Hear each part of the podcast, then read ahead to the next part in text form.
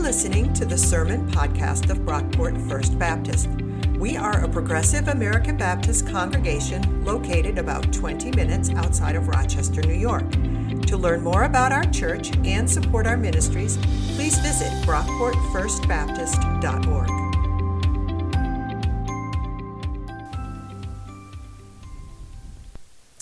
Our scripture reading this morning is from Mark chapter 6, verses 30 through 46. The apostles gathered around Jesus and told him all that they had done and taught. He said to them, Come away to a deserted place all by yourselves and rest a while. For many were coming and going, and they had no leisure even to eat. And they went away in the boat to a deserted place by themselves. Now many saw them going and recognized them, and they hurried there on foot from all the towns and arrived ahead of them.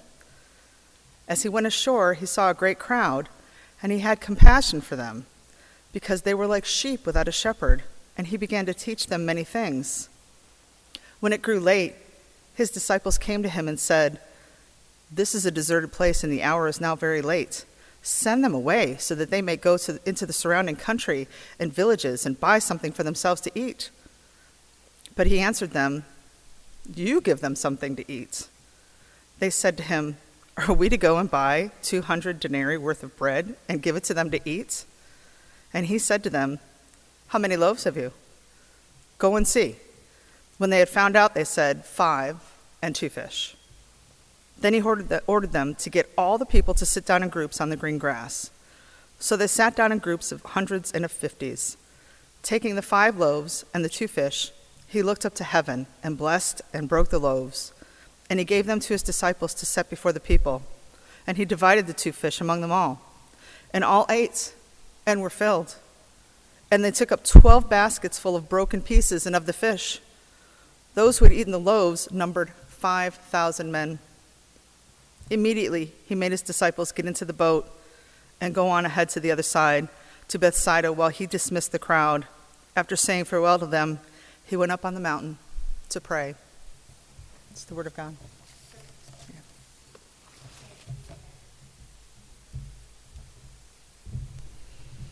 Thank you, Julie. Um, so, if you don't know me, I am Elisha Young. Uh, today, I'm your guest preacher. I'm also the ad- office administrator and discipleship coordinator. Um, Pastor Dan is on study leave this week uh, taking some much needed solitude and study time, preparing for the days and months ahead. Um, as Pastor Dan started this new series last week, I'm going to give you a, a recap before jumping in, just in case you missed last week. We are in the season of Lent. This is the second week of Lent. Lent is 40 day long period of time paralleling the time that Jesus fasted in the wilderness when he was preparing for his ministry. For centuries, Christians have practiced this period of Lent as a way to remember and enter into that journey with Jesus, preparing ourselves to commemorate his death and resurrection. Unlike Advent, which is shorter, a little bit more exciting, full of Christmas traditions, Lent is more of an introspective, alone time. It's longer, slower, and often marked by mourning, checking our hearts and our minds as we come before the cross. Spiritual practices like prayer and fasting are common ways that people choose to walk through the Lent season.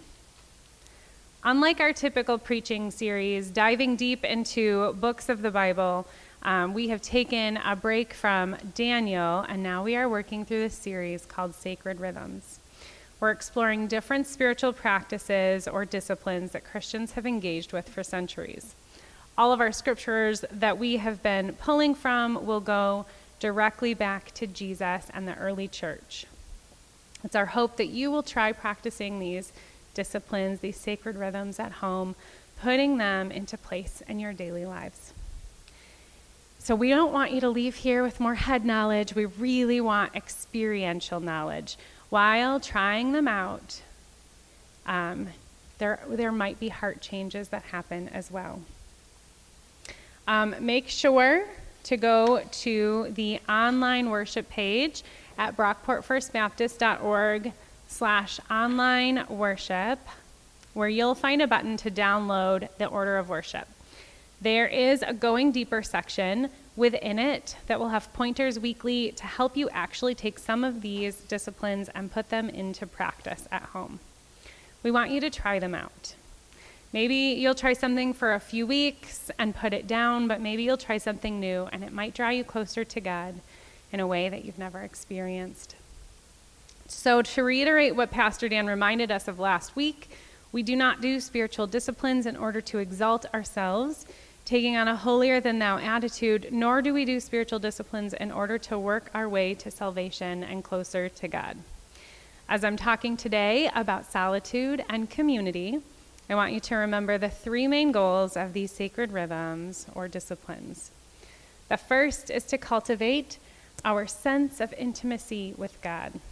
The second is to conform us to be more like Christ.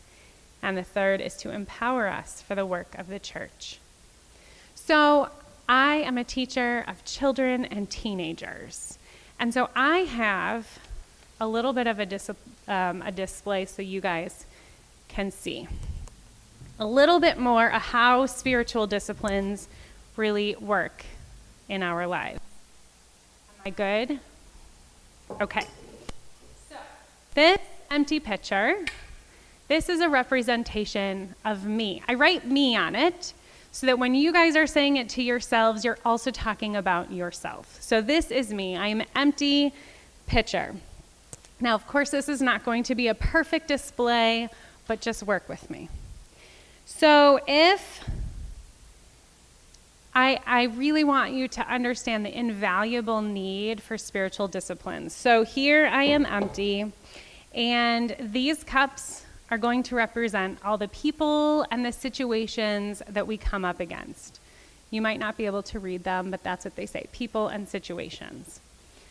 So, if I'm empty and I come up against a difficult person or a difficult situation, I have nothing to give them, right? I have nothing positive. The only thing that's going to come out is probably not going to be good.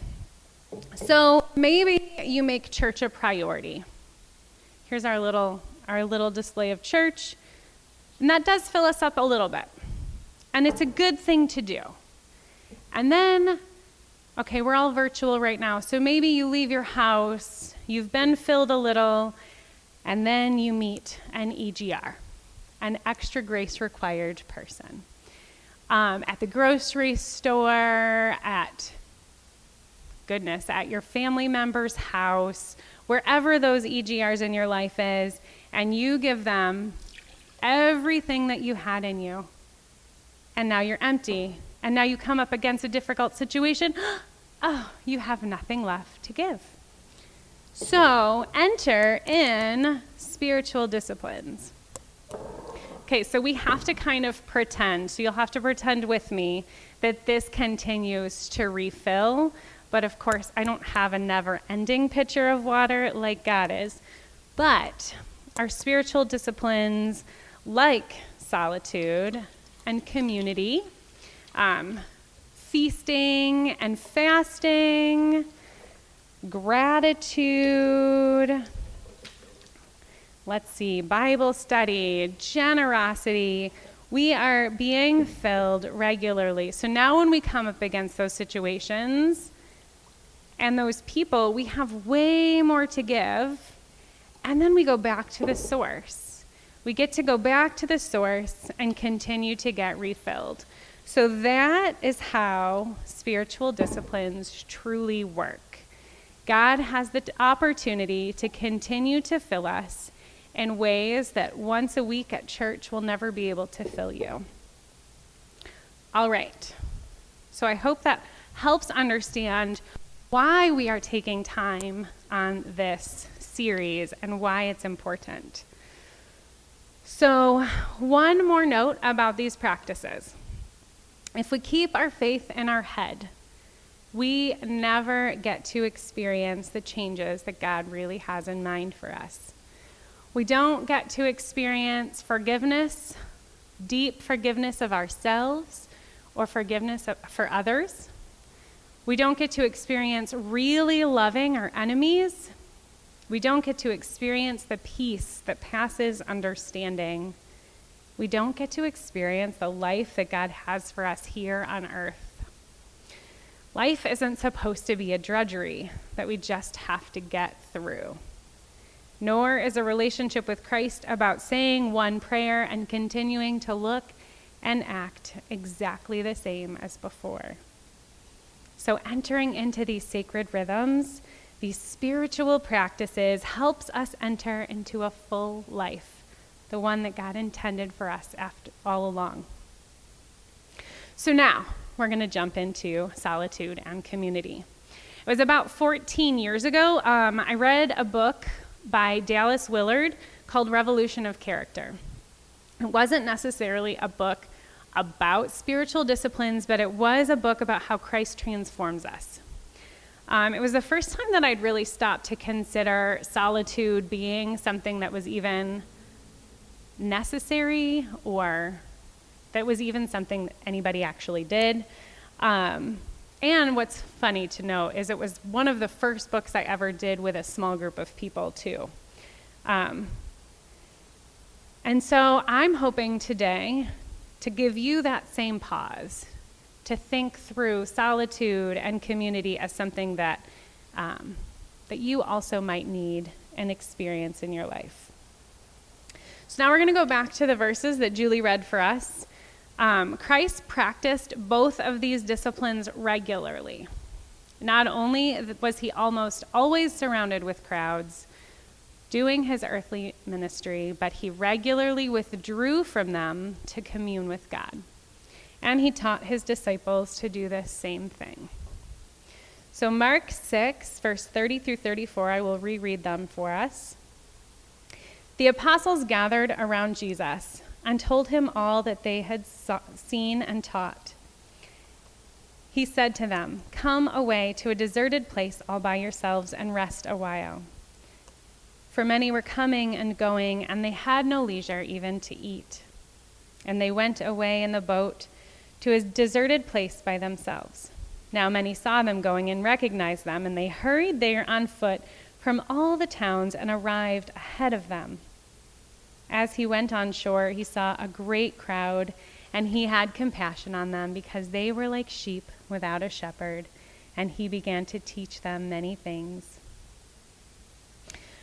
All right, so in the beginning, this is Jesus speaking with his disciples.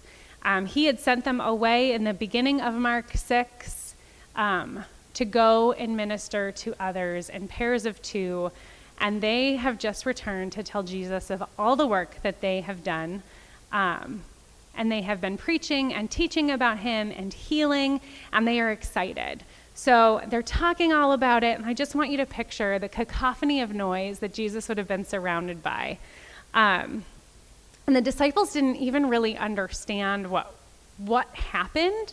They don't understand what a big deal this is. They are just excited. And Jesus responds by saying, Let's go to a deserted place and rest.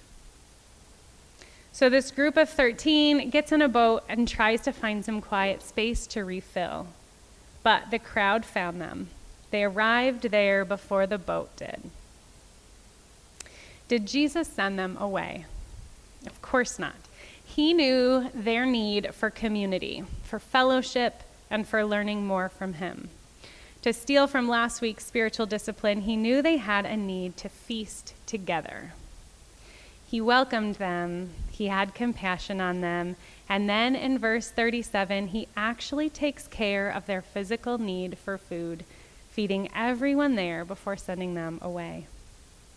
This account ends with Jesus sending his disciples back in their boat and him taking his much needed time alone upon the mountain to pray.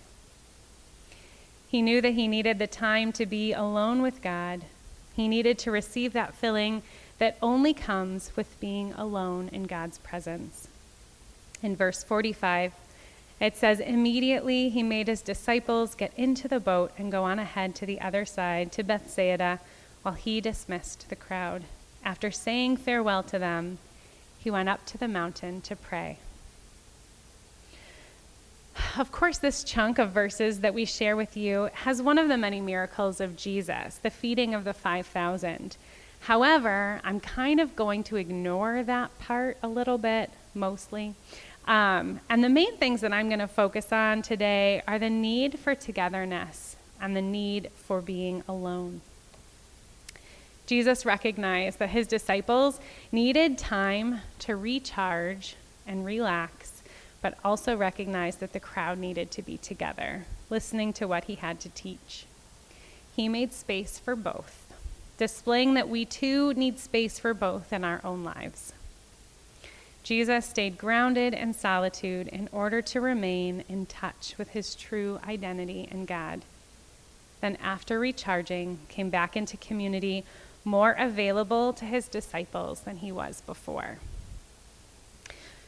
So, what I found again and again in researching the discipline of solitude is that it's proposed by many to be the foundation for all other spiritual disciplines. Prior to ever researching the disciplines, I'd always really thought of solitude, even while I was reading that book 14 years ago, that that's really only something that nuns or monks or priests do, but it's not really something that the rest of us do. Um, I lie pretty close to the middle of extrovert and introvert, kind of on the Myers Briggs, depending on the year. Um, finding my own recharging has always been alone but it's always while I've been reading a book, reading the Bible, praying, watching TV, going for a walk, listening to music, whatever the case is. The idea of true solitude with silence was still pretty foreign to me, as I was always joined by my favorite authors, my favorite uh, television shows, my favorite music artists, what have you. I mentioned it earlier, and I'm going to say it again. I don't think that you can have healthy, Christ centered community without true solitude. I'm kind of going to flow from one to the other because they are so interconnected, especially during this last year for many of us. So, I have a ridiculous story for you. Some of you might already know I'm kind of a nerd anyway, um, so now I'm just letting it fly. So I do this thing in the car, like I jam out to my music. And I was playing the drums the other day, and I'm singing, and I'm probably dancing, and it hit me. When I first started driving, when I was 16, I used to play this game with myself because I play games with myself regularly. And if I saw somebody else acting the way I do in the car, I would change the radio station to see if I could figure out what they were listening to. And I would listen to it with them. And I would have just this little piece of community with the car next to me. They wouldn't know that I'm doing it, but I felt like I just won the game. Um, and I realized the other day that this is gone. In the world of Sirius XM radio, Bluetooth connected devices, the endless amounts of choice, what we can listen to in a car, there's no way I would ever be able to figure this out anymore. So, this gave me pause to ask myself what community, even if I can't have this little amount, what community is left right now in the COVID 19 world that we find ourselves in? Some of us have natural, organic community like work, if you're still going to a workplace, um, family, if you are full, um, like in my home. and the friends that we have called our bubble friends that you have continued to allow into your homes and into your lives. But right now, in this very moment, you're sitting at home. A few people are sitting here, but mostly you're sitting at home. And you're possibly alone or with your family. You might even still be in your pajamas, sipping on your coffee, and you're lacking the community that prior to COVID we took for granted. We got to see people, we got to celebrate with them, we got to cry with them, we got to hug them. I'm a big hugger, so I really miss that part. Um, but even before COVID entered into our lives, I think many of us have lost some of that community connection, anyhow with Facebook, email, Twitter, Instagram, YouTube, TikTok, whatever version of social media or online connections you use, we have created online communities that have taken the place of our in person relational time.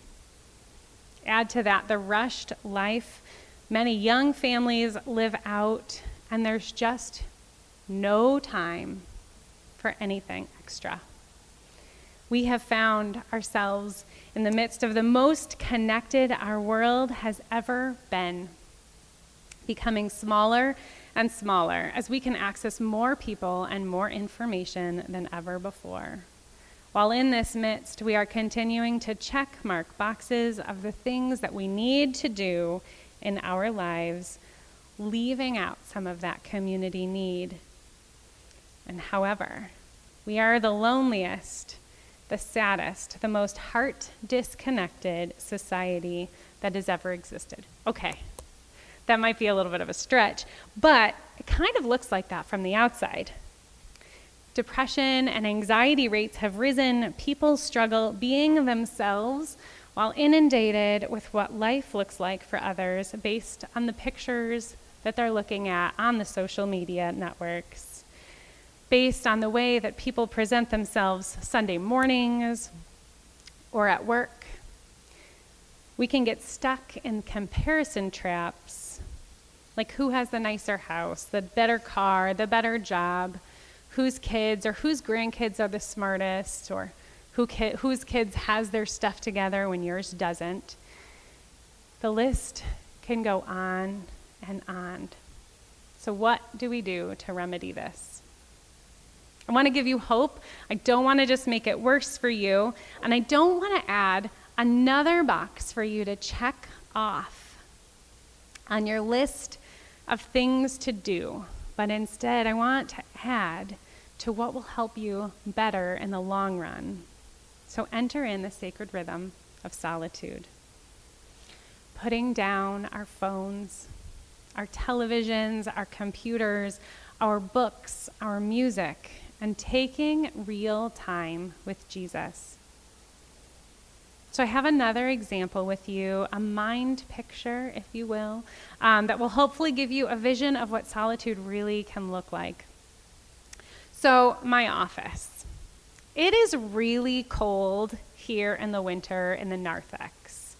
Um, I also lived in Arizona for 10 years, so I am just naturally cold anyway in New York, but the winter has been rough. So I get here I close my door and I turn on two space heaters that are pointed directly at me the whole time. so you can walk from the narthex into my office, and it's a cozy little slice of heaven within the caverns of this very cold building. I I've had people just stand in the doorway with the door wide open, and the heat explodes into the hallway, and my cozy corner becomes frigid again. And I don't always receive people well who do that. So if you do come and visit me, make sure to come all the way in and just close the door. Um, but not until that door closes again and time goes by does my room go back to being that previous cozy state. This is what solitude and silence does for our inner selves for our relationship with Christ. When we keep that door closed, alone with Christ, alone with His Spirit, we have time to get cozy. We find what's in our innermost thoughts and minds with nothing to distract and open that door. We can hear from God in ways that we couldn't if the door is constantly open and people are always coming and going, interruptions to our thoughts and our time with God. Time with only Him can be exactly what we need to recharge, to refill our pitcher, to ready us for the time that we do get to be back around others. Of course, for some of you, that could still be months out. And for others of you, maybe you've never stopped being around people, but we still need to close that door. We need to get filled back up, cozy up with Jesus for a few minutes or more every day. So I didn't feel right about preaching this because, um, like I said, this is not really something that I considered doing in my regular life. Um, and even during my alone time, I was always with books and Bibles and music and teachers. But this last month, I've committed my time to God. I have a little bit of a sleeping issue. It's not a sleeping issue that needs to be solved, um, but I just go to bed crazy early, and I wake up somewhere between the hours of one and three every single morning. Um, and I, I know it's too early to get up and start my day, so I used to pull open a book or pull out my app, my Bible app, um, or pray or listen to a meditation and fall back asleep. But this last month, I decided to give that time um, strictly to God. I lay there in the dark. It's the only time my house is actually silent. Um, there are five kids and two dogs and a lot of cats and fish. There, it's never silent in my home. But this time, in the middle of the night, it is. And I lay there and I picture myself sitting with Jesus and keeping my focus on him and, and attempting to keep obtrusive thoughts at bay. Those thoughts, they will come. Over and over the first few nights that I attempted this, they came, and I had to continue to tell myself to breathe and just to be with Jesus. Um, Richard Foster says that solitude is inner fulfillment. It's a state of mind and heart. And he even says that it's something that we can get to the point of when you are in the middle of a crowd. He goes on to share that this solitude, the pulling away from people and noise, makes it easier to hear the divine whisper, to learn the sound of God's voice versus the sounds of the world. I really like that phrase, the divine whisper. This may be scary for some of you. Maybe it sounds a little too out there, a little risky to sit in the silence with only God. But guess what? He already knows our innermost being. Solitude with Jesus has the ability to break apart the false facades that we wear to help put to rest the person who we are trying to put out in the world. And instead, that solitude embraces the person who we really are, the person who God made, the one that God truly wants to commune with. This silence and solitude can reveal how much of our identity is embedded in falsehoods, sometimes even the act of being unproductive and unapplauded can be a stumbling block for people to have this solitude. But during this time, if you're willing to try it, the only person that we can cling to is Christ, giving Him time to do the deep work on ourselves, on our hearts, and on our minds.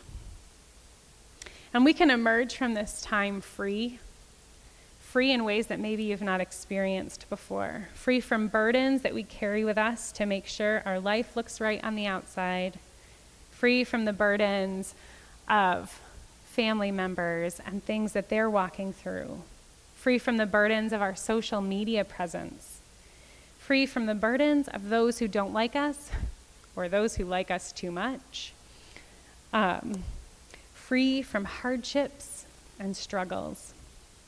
This time with Christ can free us to be exactly who we are meant to be. Free to enter community in a way that we have never felt comfortable entering before. So, I want to have a side note here. There's a chance if you do try this practice at home that you won't hear anything from God. I have spent the month waiting to hear that divine whisper myself during those times and have yet to hear. And if you don't hear it, I want to make sure that you know it's not because you're not good enough. It's not because you're doing it wrong. It's because God shows up in God's timing, not in ours. I want to encourage you to keep going back, keep listening. God is there. It sometimes takes a long time for God's voice to be heard.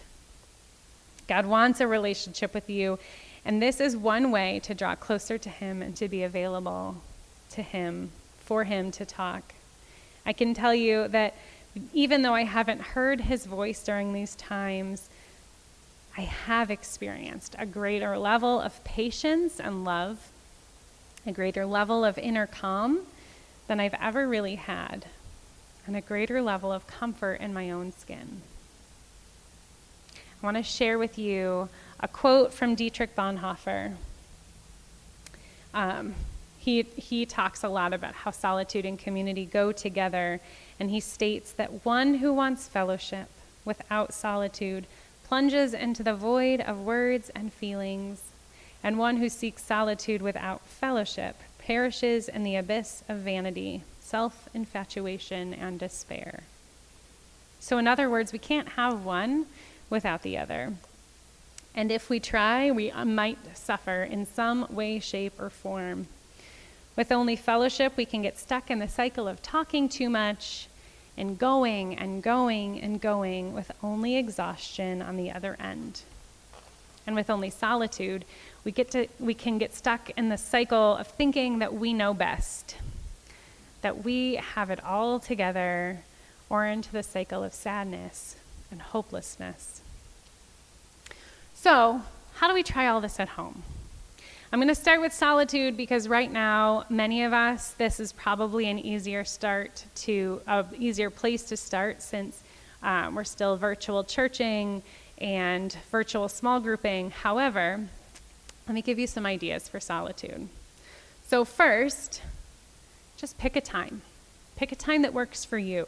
One where you can set everything down, put your phone on Do Not Disturb Choose a place in which you won't be interrupted. Simply be alone with God. Start with recognizing that you are right with God, breathing in His presence, and breathing out the stuff that you're carrying with you in that moment. If you have a busy household like me, you might consider choosing a time in the late evening, if you are a night person, or the early morning, or even the middle of the night. You may consider even setting a timer because sitting in his presence for less than 15 minutes doesn't give yourself time to put away your own thoughts and doesn't give God time to do the work that he wants to do. My second suggestion for solitude is dedicate alone time that you are already experiencing as quiet solitude time with God. So maybe you take a walk every day or you run. Um, hopefully, you shower occasionally um, maybe your drive time to or from work, maybe it's cleaning your home, and just keep that time silent. Attempt to keep other thoughts that jump into your head at bay, focusing your time instead on the presence of God. My third uh, suggestion is if you really want to go big, go big and do a retreat, like Pastor Dan this week, um, taking the whole week. But you don't have to start there. You can set aside half of a day, a few hours, a whole weekend, whatever chunk of time you feel comfortable with giving to God, and stay right with Him. Um, I do say, I do recommend not to stay at home if you're going to do a huge chunk of time because we do get distracted easily in our personal environments. Instead, find a retreat center. There are still some open, but not very many. Um, you can find an outdoor area you love. You can go to a chapel and only bring your Bible and take some time, some real time with God. And then from that, I want to encourage you to enter into Christ centered community in a different way than you've tried before. Recognize your need for people in your life who are also committed to following Christ fully. Um, I do want to encourage you to try to find a physical, in person community of people that you can live out other sacred rhythms with, like serving, giving, loving, feasting, praying, studying. Um, but maybe you're like me and you've been burned before. Entering into this time of real Christ focused community, will people disappoint you? Absolutely. We will. God's family is meant to be a representation of what true belonging, true love, true acceptance looks like, but it will sometimes fall short. When people are part of the equation, we mess it up every single time. But I encourage you to get up, dust yourself off, go back to that solitude time, and then enter back into relationship with others. I promise you that it's worth it in the long run. So, how can we do this anyway during a life that is more virtual than in person? I do have some ideas for you. The first is to join um, or start a Bible study group in which you meet virtually, or if your group decides, you can meet in person if you feel comfortable and safe doing that. Find people that you can truly be yourself with, sharing the things that come up during your solitude time, sharing your heart and your life with them, sharing prayer requests as they come up, and really praying together. The second idea I have for you is to be a friend. Be willing to show up and listen, sharing only when it's necessary, and ask them to tell you their story. Find out who they are and what makes them tick. And in the end, they will do the same thing for you as well, and you will create community with that person. And the third idea is when we do open up church again to in person worship, and it's safe for you to do so, come. Make it a priority to come every week, get to know those you sit around, become a real part of our faith community in tangible ways, serving alongside others, and take the risk to be known. You matter, and we want to get to know you. Um, this is not a guilt trip by any means. This is just me saying, I love you, and I want to see you more, and I'm excited to get to know you. And maybe you are one of our online community members and you don't live around here. I want to encourage you to find the way, a way to have that in person community with those in your area. Um, but we are happy that you're here. And so take part in our online community. We do, I love when people comment on the things that we post and share the things that we're posting. And having conversations right on our page on Facebook is, has been really fun for me in the last few months, watching that increase. And so I just ask that you take part in that. So I'm going to end back um, to the verses from Mark. Even in exhaustion, Jesus gathers 5,000 of his closest followers around him anyway, teaches them, feasts with them, and then finds his way to be alone again. And I encourage you to follow this example. Please pray with me. God, we come to you in this season of Lent, broken broken, awaiting your hand. We come asking for your help to meet us in our times of solitude and community, to make your voice heard above the noise of the world. In Jesus' name we pray. Amen.